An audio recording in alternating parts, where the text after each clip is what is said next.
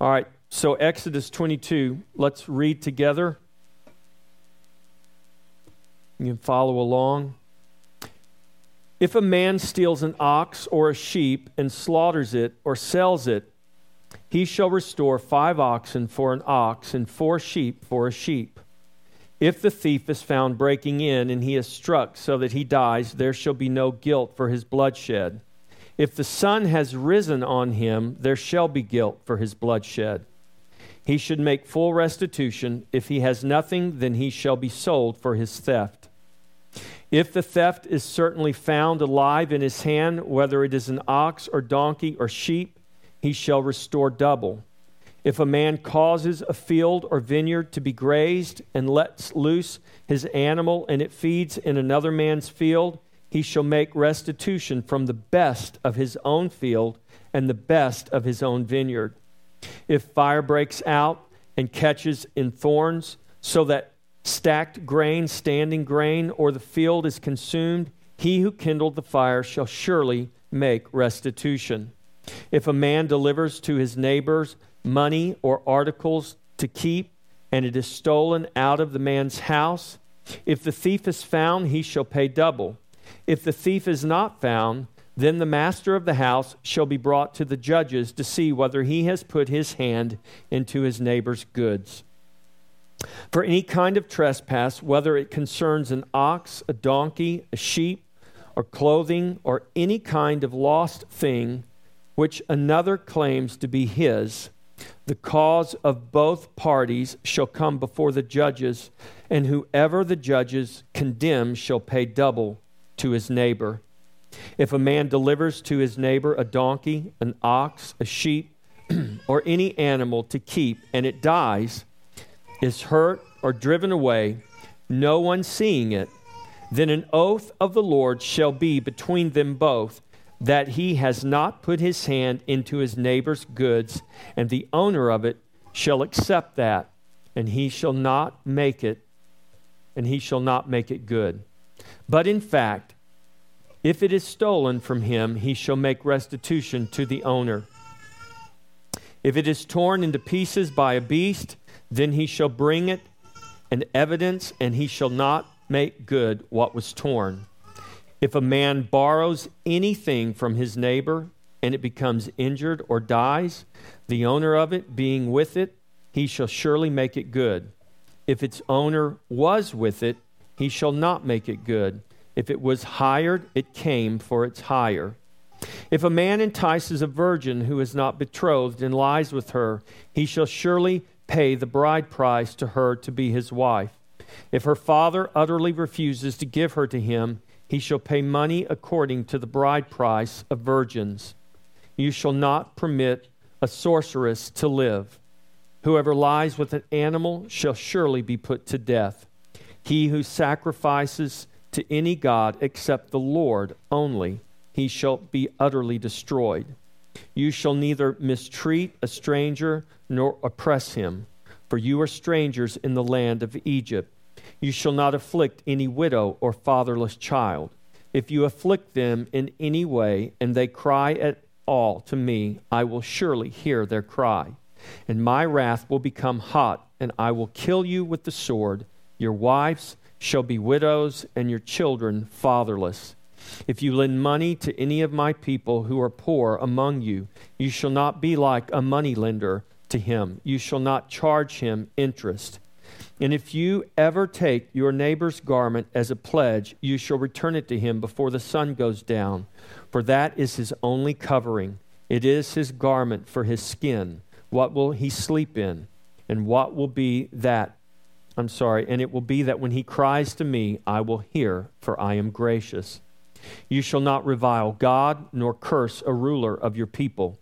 You shall not delay to offer the first fruit of your ripe produce and your juices.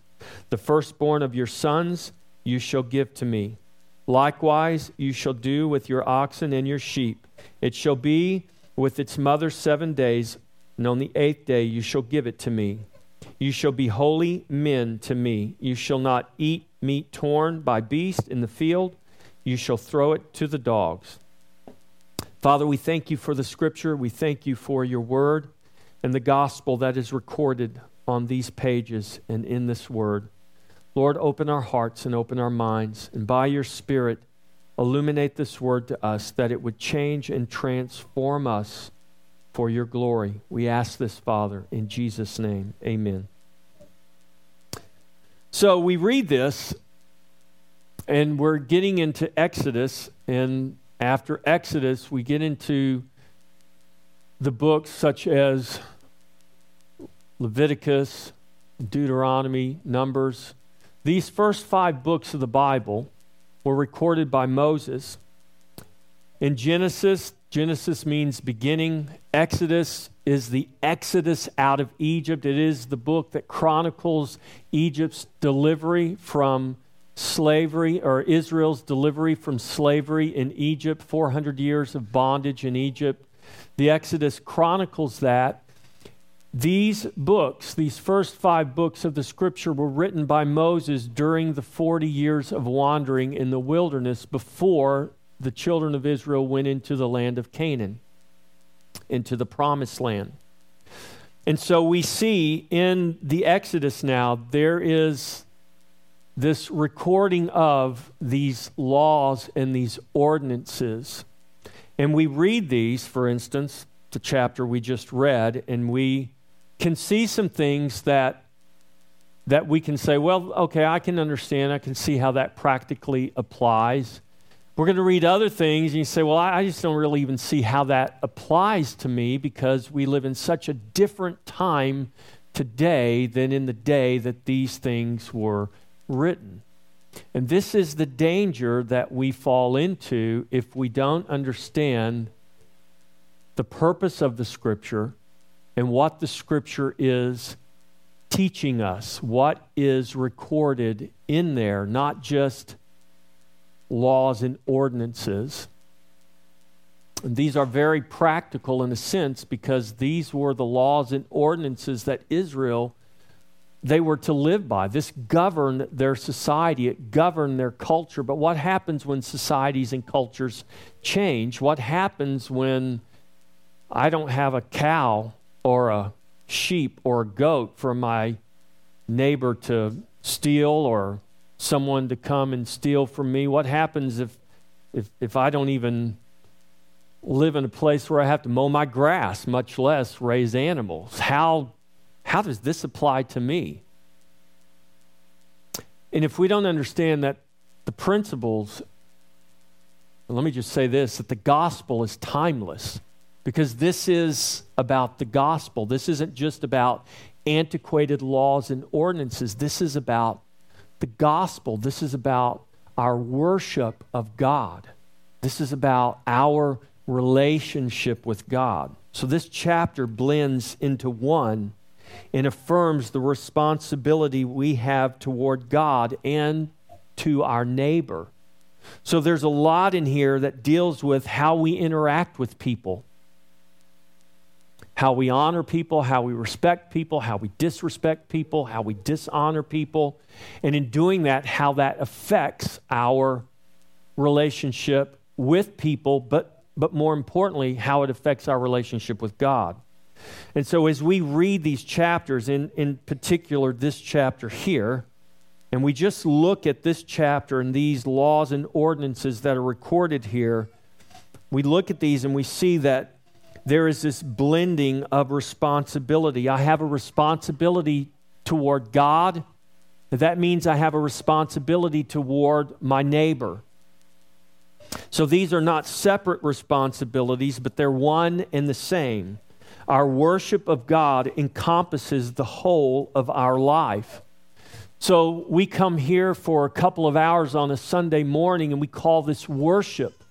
But this cannot be the only time of your worship. If it is, you've missed the entire point of what worship is because worship is not just a couple of hours on a certain day of the week. Worship is your life before God. Worship is your waking, it is your sleeping, it is your thoughts, it's your talking, it's your walking, it is everything you do. That is the expression of your worship, whether you realize it or not. Now, if you know that and you're purposeful in that and you say, Yes, that's how I worship God, great. But if you don't know that and you're not conscious of that and you're just coming here for a couple of hours on a Sunday, but then you're just living the rest of your life, however, and then you come back here the next Sunday to kind of do your penance. No, we don't do penance. We repent, but penance or repentance is not just something we do when we come to worship on a Sunday. It should be the continuous attitude and understanding and expression of our life. That we have the opportunity to repent, we have the opportunity to worship, we have the opportunity to humble ourselves, we have the opportunity to exalt God, to magnify Him all the time. So, our worship encompasses the whole of our life. The relationships and the interactions that we have with one another are a direct reflection of our worship and of our relationship with God and our love for God. So in Matthew chapter 22, verses 35 through 40, this records for us a question that was asked of Jesus. So the, the Jesus, so in Jesus' day, there were the, the Jewish religious leaders were divided into two groups, basically Sadducees and Pharisees. And the Pharisees were the lawyers. So they literally were. This is they, that's what they were. They were lawyers. They made the laws. They interpreted the laws. So God gave the law to Moses at Mount Sinai and the children of Israel and from that, from Moses and the elders, this tradition, you move into the Babylonian period where they were dispersed into captivity and the synagogue system became established. And, and then you have these lawyers, and that's literally what they were. They would be equivalent to like our legislators or a lawyer today who, who interprets the law for us. And then there was this other group, the Sadducees. They were also lawyers, they also interpreted the law, but they had two fundamental belief systems, one very different belief system. The Sadducees didn't believe in a resurrection, and the Pharisees did. And so in Matthew chapter 5, or Matthew chapter 22, verses 35, you can turn over there if you'd like, you'll see that Jesus was just asked this question by the Sadducees about the resurrection. They're trying to trap him. They say, Jesus, suppose a man marries a woman and then she, he dies without giving her a child, and the brother is obligated under the law to take the, the wife and give her a child. But suppose he marries her, but then he dies, and, and so there's seven brothers, and they all die, and, and then when they all go to heaven, whose wife will she be? And Jesus says, Well, you don't rightly divide the scripture. You don't really understand the scripture. And so basically, he makes this. I mean, it was so amazing. It said he, he answers their question. He says, You don't understand the scriptures. It's not the giving of Uh, away in marriage in heaven. There's not going to be marriage in heaven the way that you think of it here on, on earth.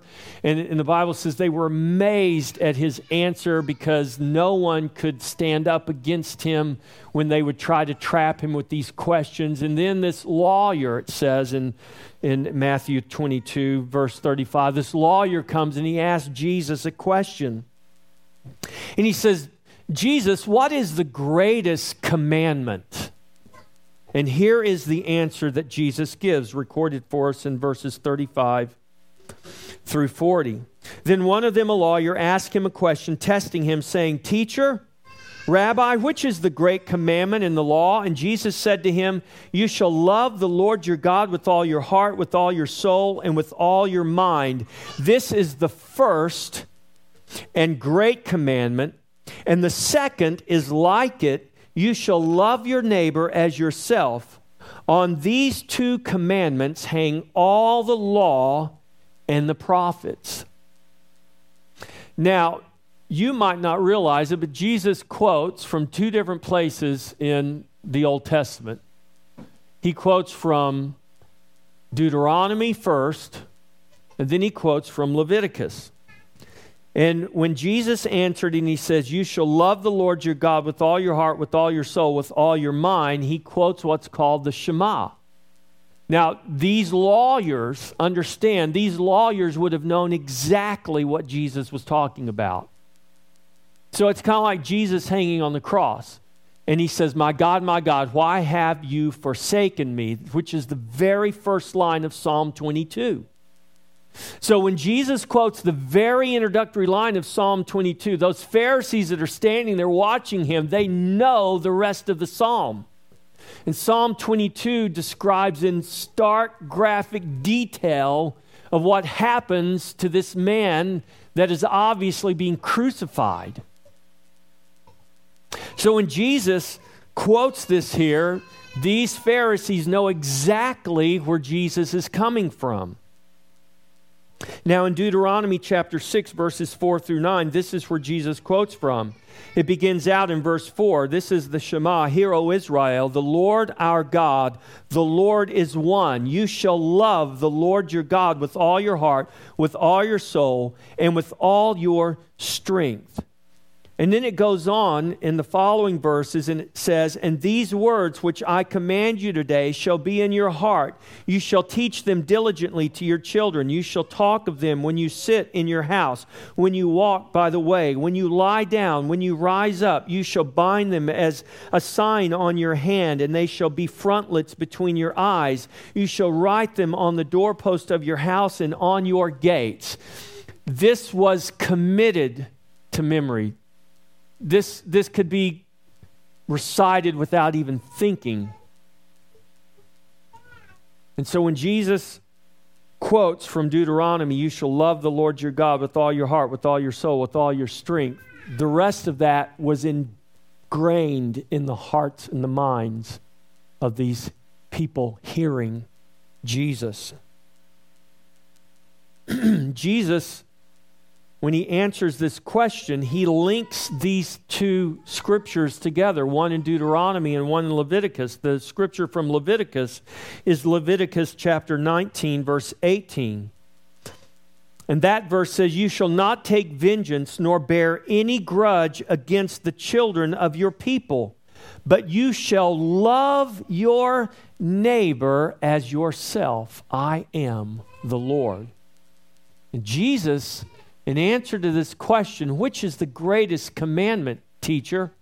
His answer was the greatest, the first and the greatest commandment is that you love the Lord your God with all your heart, with all your mind, with all your strength. And the second is like unto it, that you should love your neighbor as yourself. So Jesus tied together these verses from Leviticus and Deuteronomy he tied them together to give us the essence of all the law and all the prophets. And Jesus said, On these two hang all the law and the prophets. That's quite a statement. Now, you and I might not realize what a statement that is, but that was quite a statement by Jesus. To say that all the law and all the prophets hang on these two principles right here to love God with all your heart and to love your neighbor as yourself. And later, just before his death, it's recorded for us in John 13. John 13 records what Jesus said to his disciples, what he told them during that last Passover Seder, the Last Supper, before Jesus went. He left that supper. They go into the Garden of Gethsemane. And that is where Jesus prays, Father, if this cup can pass from me, let it pass. Nevertheless, not my will, but your will be done. He prayed that three times, and then the crowd came, the armed guards came, the, the Roman troops came with the Jewish leaders, and they arrested Jesus and took him away. Well, just preceding that moment when Jesus is arrested. He's in the upper room with his disciples. They have the Seder. Remember, he washes their feet. They're sitting there at the meal, and he's teaching them. And he's telling them, I'm going to go away and I'm going to send the Holy Spirit. But one of the things that Jesus says to them that is really quite amazing is recorded for us in John 13, verses 13 through 35. I mean, 34 and 35. John 13 Jesus says, A new commandment I give to you that you love one another as I have loved you, that you also love one another. By this, all will know that you are my disciples if you have love for one another. A new commandment I give to you that you love one another as I have loved you that you also love one another. It's a new commandment, but it's not a new commandment. And John writes this in his first epistle. It's kind of a play on words. We don't have any new commandment, but a new commandment I give you. The commandment from the beginning has always been what? To love God with all your heart. And out of loving God, and if we truly love God, we are going to what? We are going to love our neighbor as ourself. And Jesus says it a different way here. He says, A new commandment I give to you that you love one another even as I have loved you. Now, what they didn't connect right there in the upper room with Jesus, they just had the Seder together. He's washed their feet. He's been with them. They've been with him for three to three and a half years, and they've seen Jesus do miracles. They've seen him feed thousands of people from just a few loaves and some fish. They've seen him raise the dead. They've seen him do the most amazing things.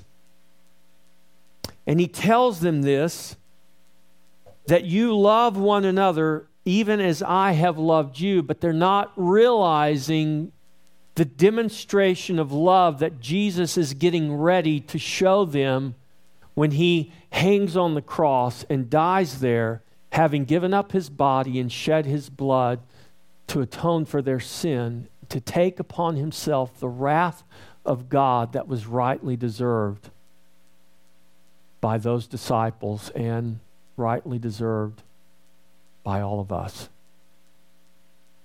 So when Jesus says that we are to love even as he has loved us, when we understand what Jesus did for us, and giving himself for us. That makes love, it paints love, it shows us love in a whole different light, maybe even than we've understood from the scripture. Certainly in a whole different light than the love that the world talks about and the world defines for us. And understand that love is much more than good deeds doing kind things. Kind things and good deeds will not get you to heaven because we are not saved by our goodness. Isaiah the prophet, it's recorded, he says, Your good works are like filthy, rotten rags in the sight of God. I can't even describe to you in reality what the scripture says there because it's pretty graphic and pretty gross. These aren't rags that you change your oil with. These are different kinds of rags.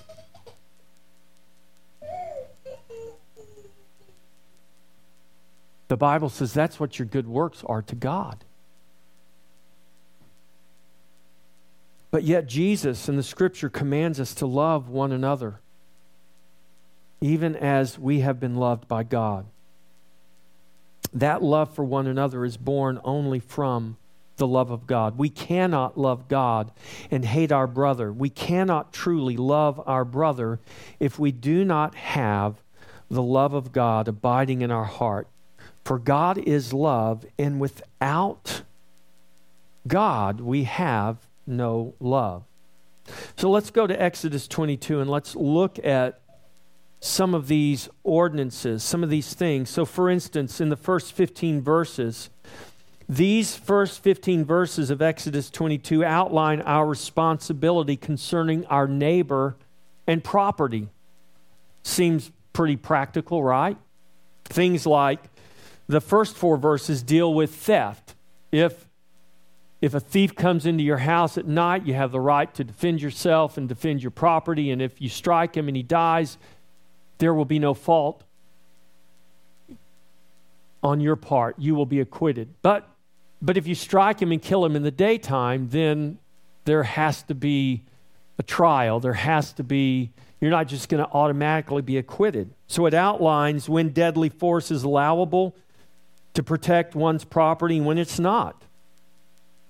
It outlines when the law concerning restitution, it outlines, for instance, if you steal an ox, you got to give five back. If you steal a sheep, you got to give four back. So it gives us the, the laws concerning restitution and what full restitution was required based on the item or the animal that was taken. And if a thief was not able to pay full restitution, he would be sold into slavery. Remember, we talked about slavery, vastly different than the system of slavery we're familiar with as Americans, having fought a civil war, you know, 150 years ago vastly different kind of slavery. But if someone was unable to pay their restitution, they were sold into slavery to make good on those things that were taken to fulfill their restitution. Then verses 5 through 15, these verses deal with the loss of real property due to negligence or irresponsibility or malicious actions. It even deals with the loss of property for reasons that are beyond one's control. So, in verses 5 and 6, regarding crops, if your animal gets out and eats your neighbor's crop, you've got to restore to your neighbor what was eaten by your animal from the best of your crop. So, what if your neighbor's not a very good farmer and his crops really aren't up to par compared to your crops? And your animal gets out and eats his crop, his poor stand of wheat. Well, the law says you've got to give back to him from the best. But what you might be tempted to do is maybe, give him some wheat back from, you know, well, I'll give you wheat equal to, to your poor wheat. No, no, no. The Bible says, no, you got to take from the very best of yours and give back and restore to your neighbor, regardless of how poor, what quality was taken. So you take your best and you restore to your neighbor. Do we see a principle in this? What did God the Father give to us? Did he give his best? He gave his only begotten Son. The blood of bulls and goats covered man's sin for centuries leading up to Jesus. It was the grace of God that covered the, the blood of those animals didn't do anything to sin. It was God's grace. This is why the Bible says, God says, I don't delight in the blood of bulls and goats. It's why when John the Baptist saw Jesus, he didn't say, Behold the Lamb of God who covers up the sin of the world. He says, Behold the Lamb of God who takes away the sin of the world.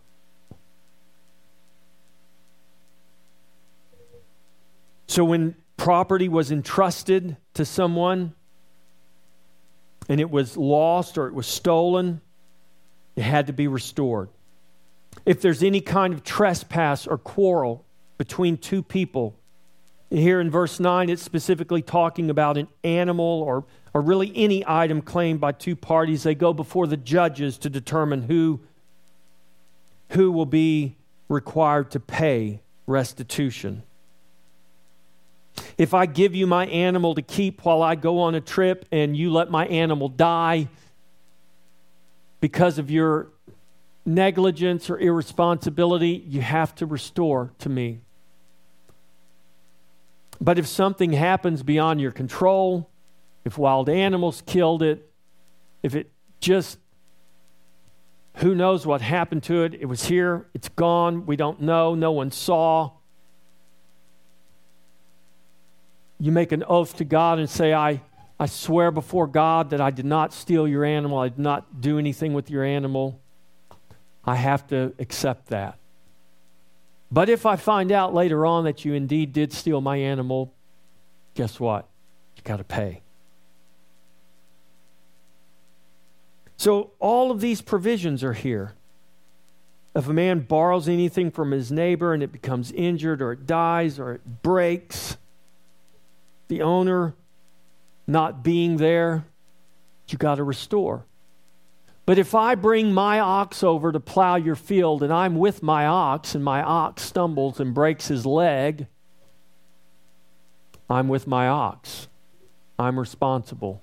My neighbor, though I'm plowing my neighbor's field, my neighbor doesn't have to pay me for my ox. Or if I hired my ox out and my neighbor paid me to borrow my ox and the ox gets hurt, the hire price, whatever he paid, that, that covers it. So you see very practical principles that we can look at. And at first glance, we might think, well, what in the world does that have to do with us today? That just doesn't even apply to my life. Well, what about the next verses, verses 16 through 31? These verses call God's people to holiness for the sake of loving God and loving one another. So in verse 16 and 17, it talks about the honor of virgins. And, the honor of virgins speaks to the sanctity of marriage. Marriage, as created by God, points us to Christ and the church. Ephesians chapter 5, verse 30, it says, We are member, members of his body, of his flesh, and of his bone. And a man shall leave his father and mother and be joined to his wife, and the two shall become one flesh. Paul says, I speak a mystery, but I speak concerning Christ and the church. So we see that God's creation and institution of marriage in the very beginning in the garden with Adam and Eve. It wasn't man's idea, it was God's idea. And God instituted marriage between a man and a woman because that marriage was giving us a picture of something that would be ultimately fulfilled, not just on the earth between a man and a woman, but it would be ultimately fulfilled between Christ and his church. That's why the church is called the bride of Christ. He is the head, we are the body. He is the groom, we are the bride. And Paul says this is what marriage has always been about. It is a picture of Christ and the church. So when we come to this ordinance here that talks about someone who entices a virgin and lies with her and then dishonors her, there is an obligation there for the honor of that woman. So these ordinances are not they're not just about our natural protection, to protect our assets. They are spiritual principles that are conveying something much greater to us. Verse 18 You shall not allow a witch to live. The occult is, a, is spiritual opposition to the living God in the true worship of God. Verse 19 Anyone who lies with an animal must be destroyed. This paints a picture of sexual perversion in its most spiritually abominable form that makes a mockery of sex and sexuality as God has ordained it within the context of marriage for the purpose of procreation and pleasure. Sex is pleasurable because God made it that way but it is to be enjoyed within the context that God gives us in His Scripture. And this verse paints a picture of the very opposite end of the spectrum of what that intimate act should be.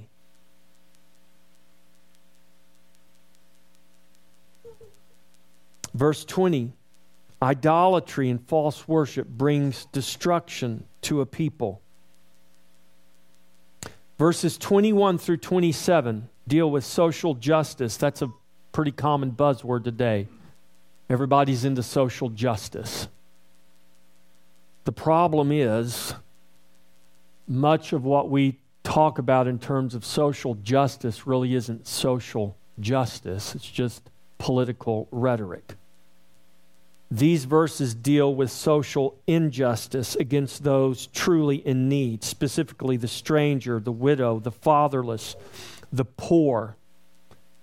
And social injustice toward these that are most vulnerable in our culture is disobedience to God's command and will bring God's judgment.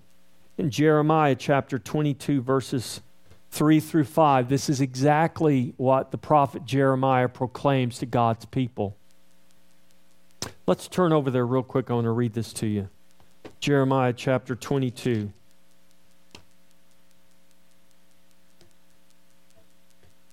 Jeremiah prophesied for over 20 years, warning Israel of the coming destruction of the Babylonian invasion. And in Jeremiah 22, verses 3 through 5, he gives them some of the reasons why that destruction came. Jeremiah 22, 3 through 5. Thus says the Lord, execute judgment in righteousness and deliver the plundered out of the hand of the oppressor. Do no wrong and do no violence to the stranger, the fatherless, or the widow, nor shed innocent blood in this place. For if you indeed do this thing, then shall enter the gates of this house, riding on horses and in chariots, accompanied by servants and people, kings who sit on the throne of David. And that's exactly what happened. The king of Babylon sent his armies in. They came in through the gates and they took over that city. They carried away a nation captive. And ultimately, because of Israel's continued disobedience, they came again and they destroyed the temple and destroyed the city. And one of the reasons, or some of the reasons that destruction came, was because of social injustice for those toward those most vulnerable in our society, along with spiritual adultery, the continuation or the generational false worship. Verse 28 we're commanded to respect God and his divinely appointed authority. Don't curse a ruler the ruler of, of God's people, don't curse God. Verses 29 through 30 give us this principle of the first fruits belonging to God. Moses will write much more about this later on. This is a principle of our worship that we are to joyfully give back to God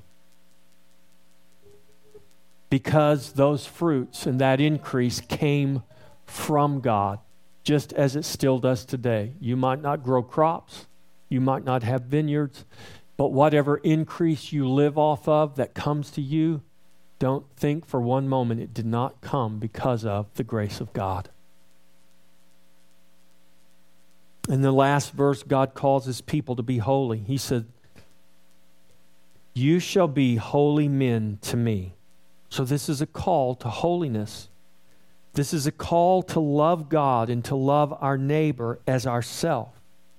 So you see in these ordinances listed here in this verse that, that it will talk about how we react and interact with one another. Then it will talk about our worship to God.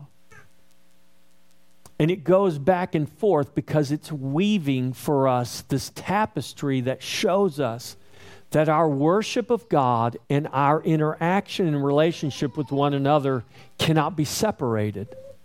They are one and the same.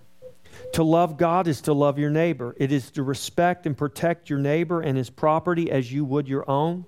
To deal honestly and honorably concerning your neighbor and uphold the witness to God's name. To love God is to love your neighbor. To love God with all your heart is to love all that He has ordained and established. It is to love what God loves, and it is to hate what God hates. And to shun those things that He has called sin. Our worship of God and our love for one another can only come from the love of God. 1 John chapter 4 verse 7 Look at this. John, the same John who wrote the Gospel of John, the same John who recorded those words of Jesus A new commandment I give to you, that you love one another even as I have loved you, that you love one another. By this, all men will know that you are my disciples, by the love that you have for one another. That John, who penned those words of Jesus in the Gospel of John, wrote this letter called First John, and he wrote these words in chapter 4, verses 7 through 11. Beloved, let us love one another, for love is of God, and everyone who loves is born of God and knows God.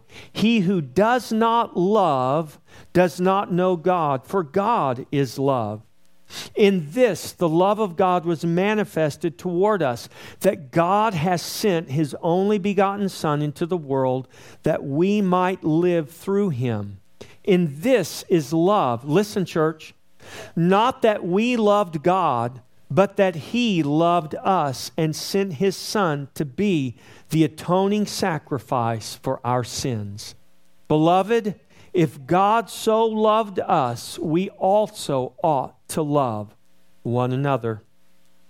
In the same chapter, in verse 18, there is no fear in love, but perfect love casts out fear because fear involves torment. But he who fears has not been made perfect in love. We love him because he first loved us. Jesus told his disciples, You did not choose me, but I chose you. John, one of his disciples, writes here, We love him because he first loved us. Are you fearful? Then know that God loves you with a perfect love, with a complete love. And it is His perfect and complete love that He has given to you in Jesus Christ that is to cast out all of your fear. God recorded these ordinances, these laws, not to make us righteous, not so that we could keep them and become righteous, because keeping them does not make us righteous. Remember, I say this all the time, and it is the truth. It's what Paul confirms in his letter to the Romans. God did not give man the law so that man could, be, could become righteous through keeping the law.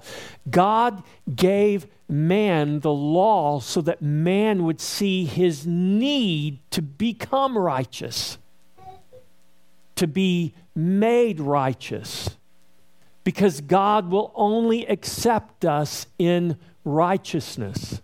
And if we have no righteousness in and of ourselves, then how can God accept us? The same way He accepted Abraham, He imputed to Abraham righteousness. It's what He does for you and for me by grace through faith in Jesus Christ. He imputes to us his righteousness.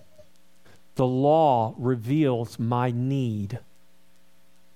The law reveals that I am unrighteous and I am unable to become righteous because I cannot keep this law. And even when they thought they were keeping the law, Jesus comes along and he says, Yeah, you're keeping it on the outside, but you're not keeping it on the inside because your thoughts betray you, your heart betrays you. Because the moment you break the law in your heart and in your mind, you've broken it. Some people think Jesus came and he lowered the standard. No, he didn't come. He to lower the standard. He didn't even come to raise the standard. He just came and showed us what the true standard was.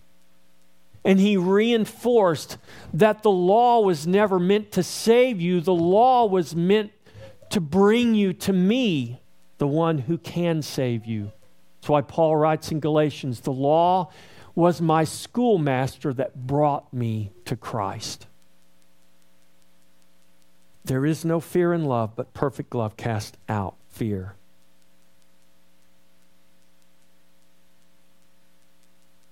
He who does not love does not know God, for God is love. Love is not just an emotion, love is a person, and he was personified when God put on flesh and came to this earth and manifest himself in Jesus Christ. God is love. And if you love God, you are commanded to love your neighbor. And you cannot love your neighbor apart from the love that can only come from God. So I want to invite you to come to the table of the Lord. This is a table of His love. This is a table that demonstrates for us by His death His love. It is a table that we celebrate that love by acknowledging His life.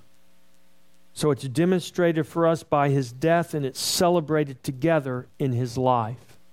Because Jesus didn't just die for us, He rose for us. And in his death, we too can die.